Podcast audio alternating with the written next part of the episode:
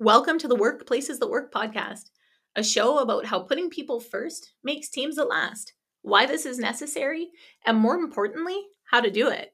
I'm your host, Deanne Gagnon, and now let's get to work.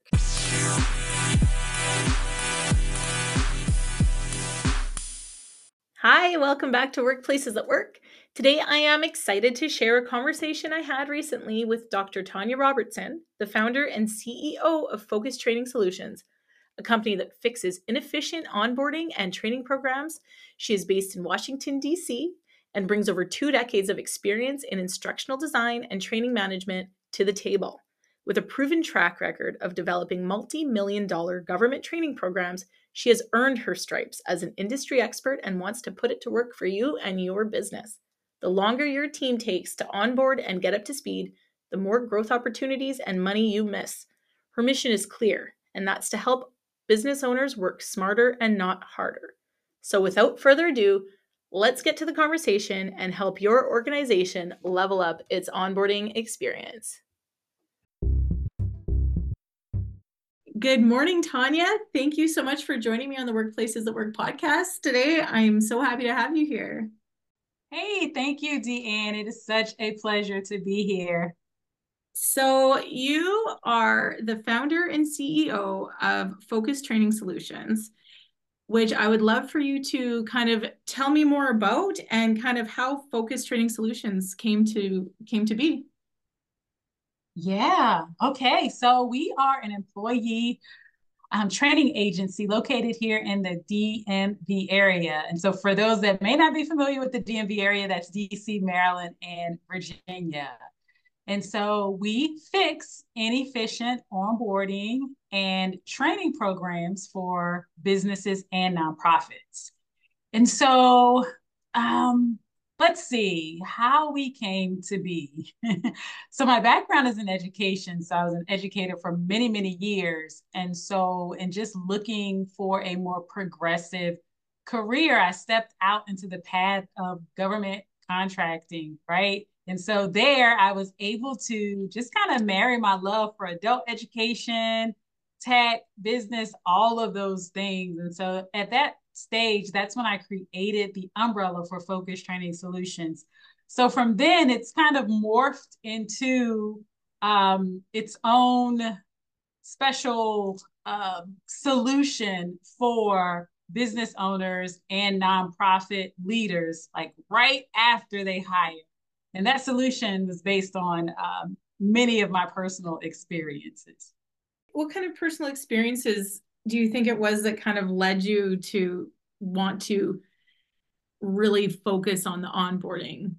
Um, Deanne, oh my goodness. So one of the things I personally struggle with and I just kind of witnessed a lot of other folks struggling with was like immediately after the hire, like we were super excited to hire like yes i'm going to bring in this new employee this new team member thinking of how awesome it would be to have this person on board and how much free time we were going to have because they were just going to come in and magically take away all of our reduce our workload instantly and you know like all was going to be perfect in a perfect world. Well what the realization was is that in bringing a, another person on, it introduced, while yes, you know, after you're able to delegate to them and yes, learn how to properly assign them tasks, um, there was still the responsibility for another being on your team. So it's kind of like bringing on, um, I like to think of it as, as bringing someone else's child over for a little bit I mean, you do get to send them home, but while they're there with you, like it's it's your responsibility. Um, so and and what I found is that um, the business owners after the hire, they lack the strategy, they lack the mindset to be able to manage the plus one or plus two that they were adding to their team. Right right? And I can even think back to times in the past when I've started new jobs. I remember I started a job with a government agency and I was so excited to get going and start this new role. And for the whole first week of that job, they gave me a whole bunch of brochures and manuals and stuck me at a cubicle in a corner and said, okay, just read up on this. And I was like, oh, okay, cool. I'm just sitting here alone. Like, I can't help but feel like onboarding really can be such a missed opportunity to set a, a tone and to really welcome someone that's onboarding, right? Like welcome them aboard the team. So what are your thoughts on on that when when that kind of thing happens when people are starting and just kind of plunked into a corner? Um, well, kind of twofold for me. Like I feel so bad for the new employees because I feel like there's there's this huge gap. There's no one to advocate for them because it's like, you know, the the role is new, so, you know, you're preserving what's really on your mind because they put you here in this corner with the big binder of like stuff to read because you know you're the new kid on the block and you really want to keep your job. So um, there's that. And then i feel like it's such a missed opportunity for the employer to connect and to um, just really engage that individual into the culture um, to ingrain them so that they can be an advocate for the company um, and just from what I understand and from what I've experienced, you know, once the employees are really ingrained and they feel like they feel seen and they feel heard by the employer, then, you know, there's the biggest cheerleaders they are. Yeah, absolutely. So, what can employers do to create a successful onboarding experience? Yeah, so some of the one of the things that um, I see that's often missed is there's this perception that it's a one size fits all type of ordeal when it comes to onboarding. And really it's not. It's not at all. So, you know, if the company or organization is able to offer some type of learning paths, learning paths are an awesome solution to um, just had pre- presenting the employee with various options throughout that onboarding um, process. Um, some other things that I see that could really be a fix as far as onboarding skills, um, just the whole onboarding process, I should say, is really knowing up front from the employer what needs to be measured. Um, so kind of like starting with the end in mind. So when you start with the end in mind, then you're able to really know and really uh, be able to put the pieces of the puzzle in place correctly as far as what you need to evaluate so that you're doing those things on the front end.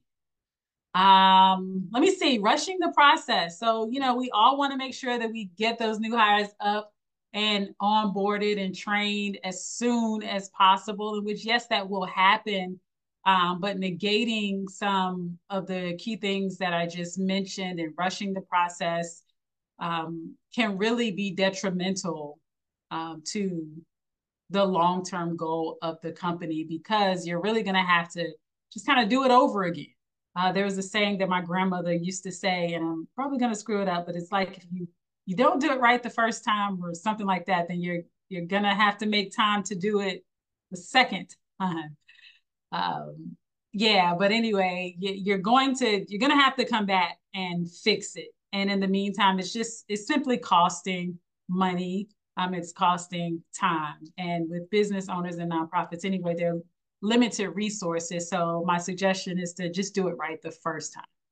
Yeah, absolutely. And I think if you're not doing it right the first time, it's I think trust gets lost in there right? Because if you bring someone in, it's what, what do they say? You have one chance to make a first impression, right? So now mm-hmm. you're you have to not only are you not doing it right the first time, now you're doing it again, but you also have to do some some like fixing and some course correction along the way because now you have to earn that the new hires kind of trust to understand that you're going to actually do things right. Yeah, damage control is what I like to call it. And I equate it often to, um, you know, the space of dating. You know, um, you have to put your best foot forward. And oftentimes that first week can tell you a lot about the employer, just their organization, you know, um, how organized they are, how well thought out their onboarding and um, training program is, and just a lot about their pro- internal processes and procedures. And so uh, for many of the new hires that I have engaged with, a lot of them, like during that first two weeks, um, some of them have made up their mind during that time frame that hey, I'm not going to be here long, or actually submitted their resignation just because of the crappy onboarding and training uh, process. So, say someone comes to you, a new hire, a couple weeks in, and is just saying, you know what, I don't see myself being here long because of the crappy onboarding process. What is something an employer can do? Like, what can they do for damage control in that moment?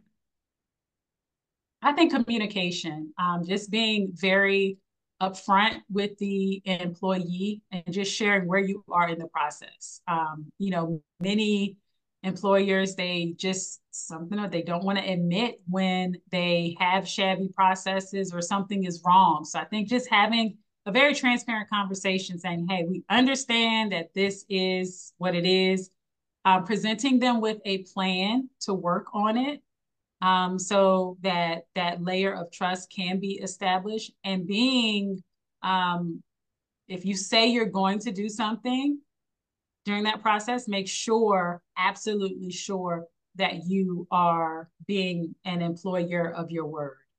Yes, definitely. That is so huge. Something that I see working with teams a lot when I talk about ways that um, maybe potential issues that they have with an employer or leader.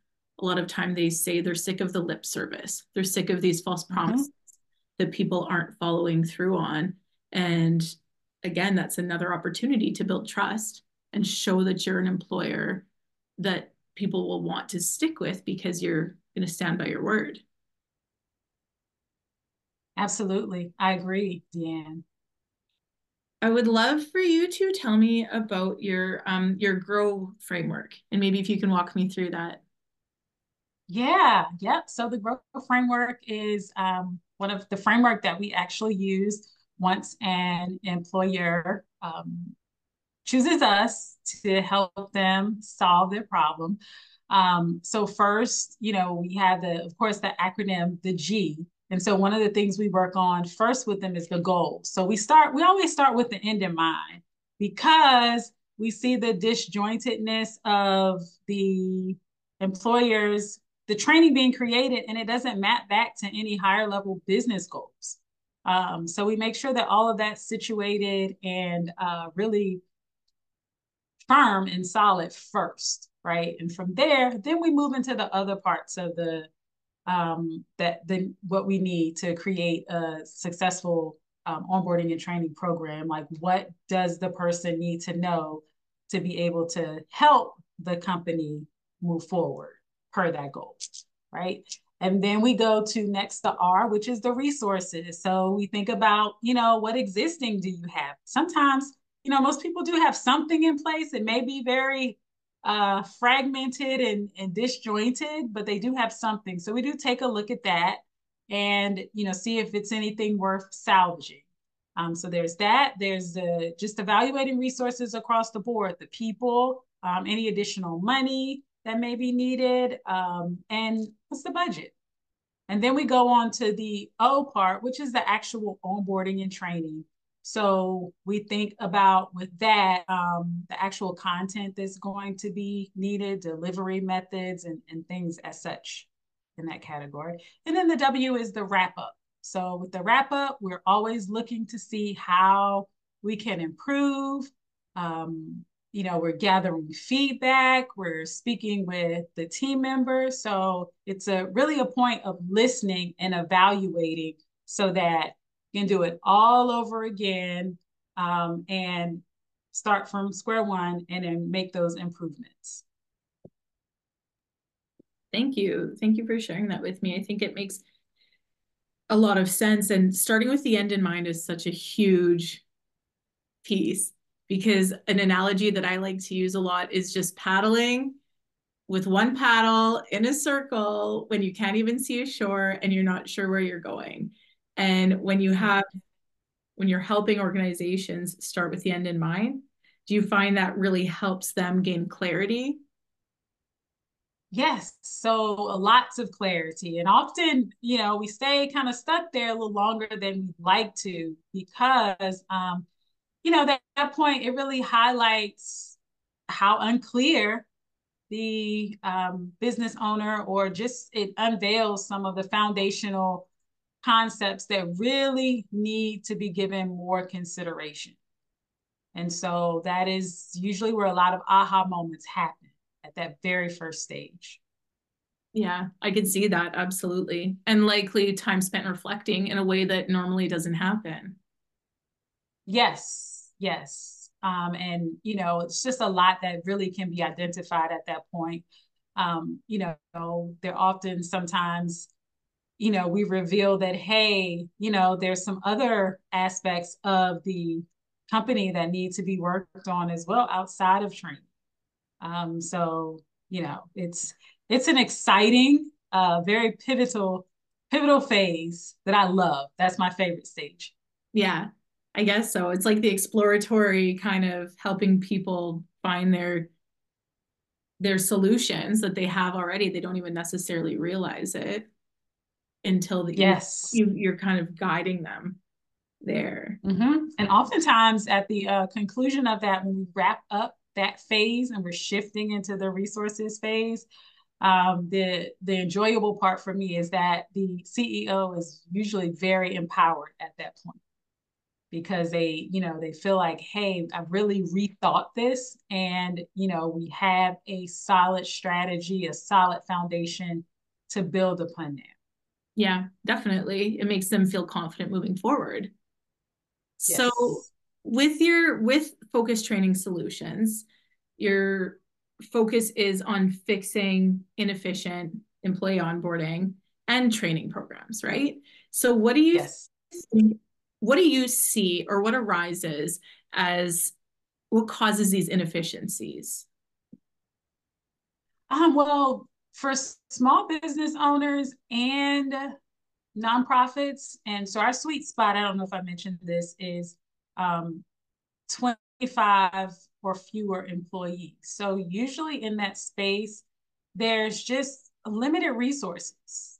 And one in particular is money. And so because you know the organizations the companies they can't afford to hire a full hr staff you know they can't always afford everything they need they're pinching pennies and and juggling between time and just a lot of a lot of other hats that they're wearing in the business, making sure that the marketing is on point, uh, making sure that the operations really um, stay strong.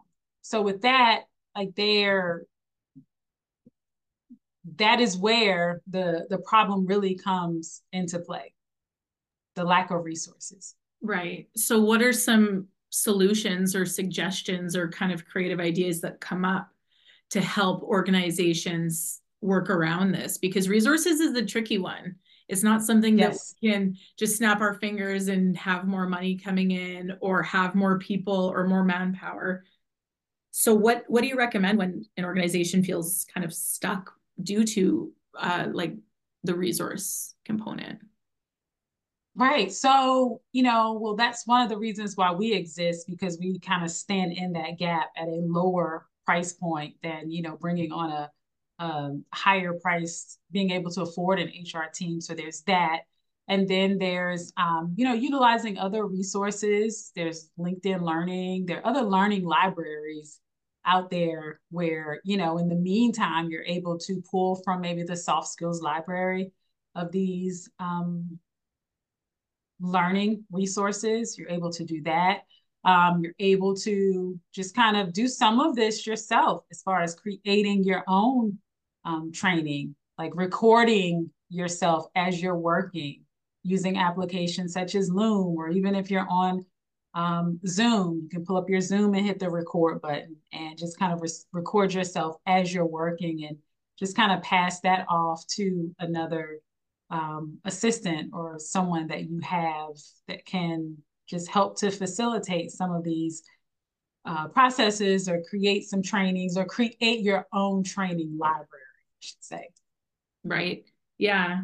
That's a really good idea, actually, because who better to learn from than the people who are actually doing the jobs, right? And yes. then that sounds to me too like it's beneficial in the sense of maybe if you're doing a Loom video or Zoom and recording training so people can see, because I know people have so many different styles of learning and some people mm-hmm.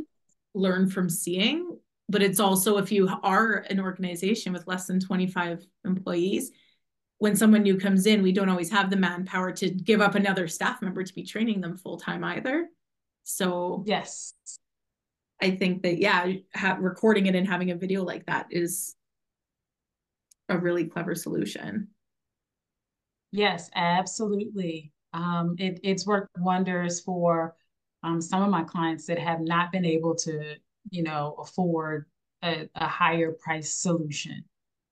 Mm-hmm. Definitely. Um, can you think of a time when an organization hired you to come on and help with their onboarding, but maybe didn't even realize that they were doing a terrible job? Yes, so that happens frequently. And so, in most instances, when that has been the case in the past, it was just simply because they weren't listening. They haven't taken the time to listen or survey their team. Um, just that simple non communication step um, in which you know once that was done because usually at the very beginning we'll do uh, team surveys. If they do have an existing team we're talking to the team we're surveying the team just to get their um, anonymous feedback.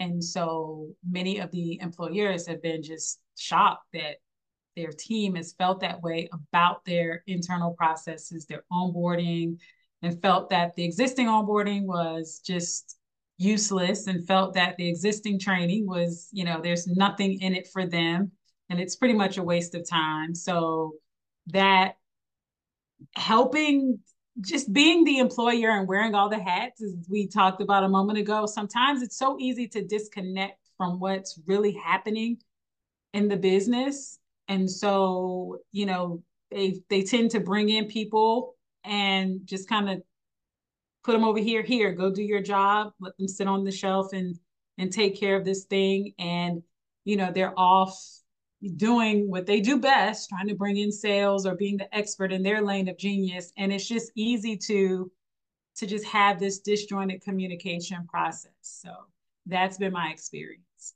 Yeah and that makes a lot of sense because even i find when i work with teams in a like in a workplace culture improvement capacity I've reached out to organizations who I've had people tell me our team needs help. And I've reached out and had the CEO or the manager or the leader, whoever it might be, say, okay, thank you for um, letting me know you exist. We're good right now. Thanks. And I'm like, you're not. Oh, Your team is asking for help. So, because that I find myself is uh, one of the biggest struggles is how do you help the the boss, the CEO, the manager realize when they might be the problem or perpetuating the problem.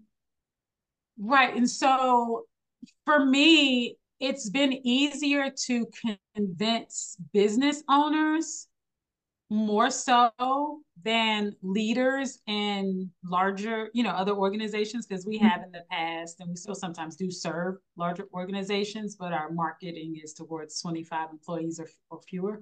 Yeah. So, and I say that because business owners, they the business is their baby. And so they can directly feel the impact versus more so a leader of another organization that's not really theirs. They're just filling in the, you know, they're just performing in that role.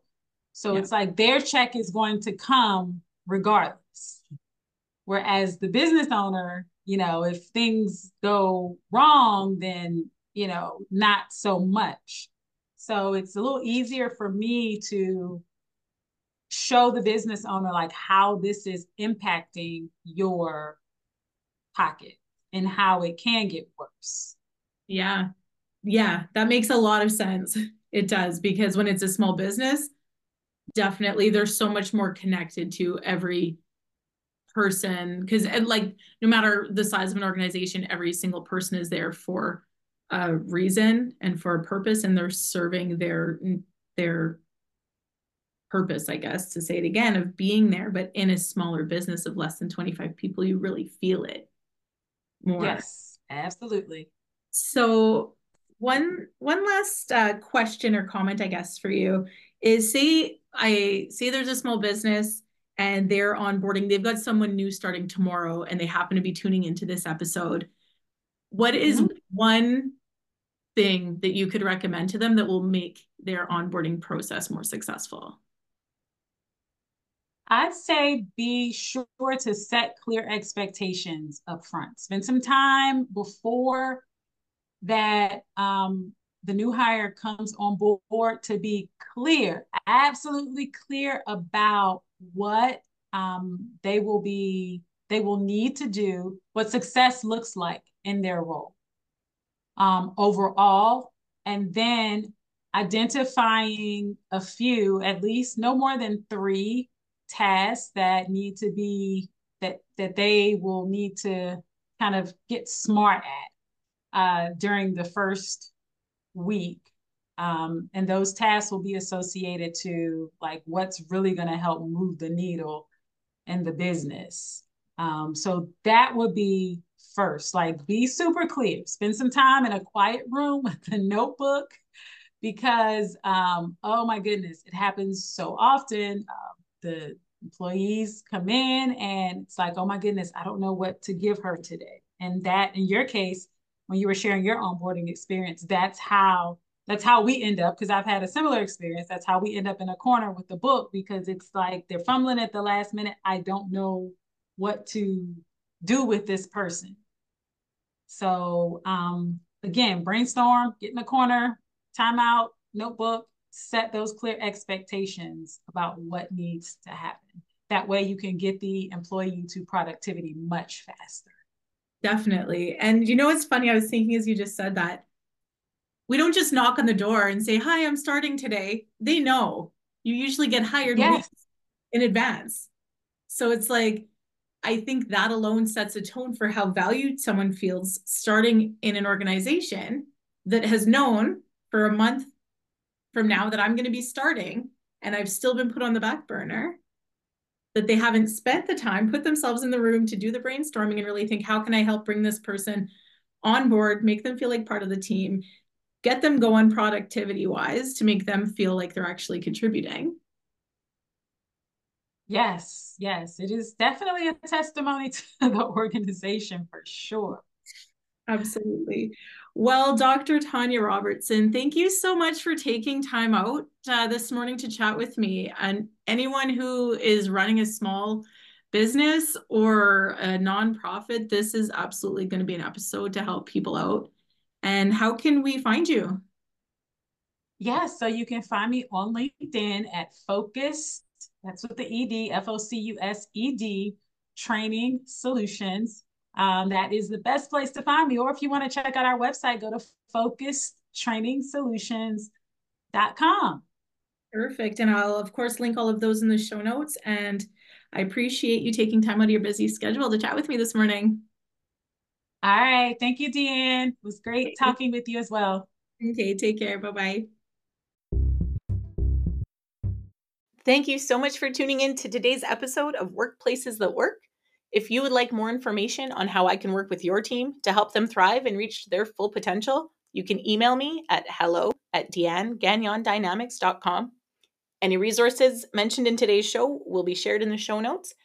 If you know anyone who you think might benefit from what was discussed on today's show, I would absolutely love for you to share it with them and please leave a rating and review because that'll help other like minded individuals find the show. In the meantime, remember to be the leader you wish you had.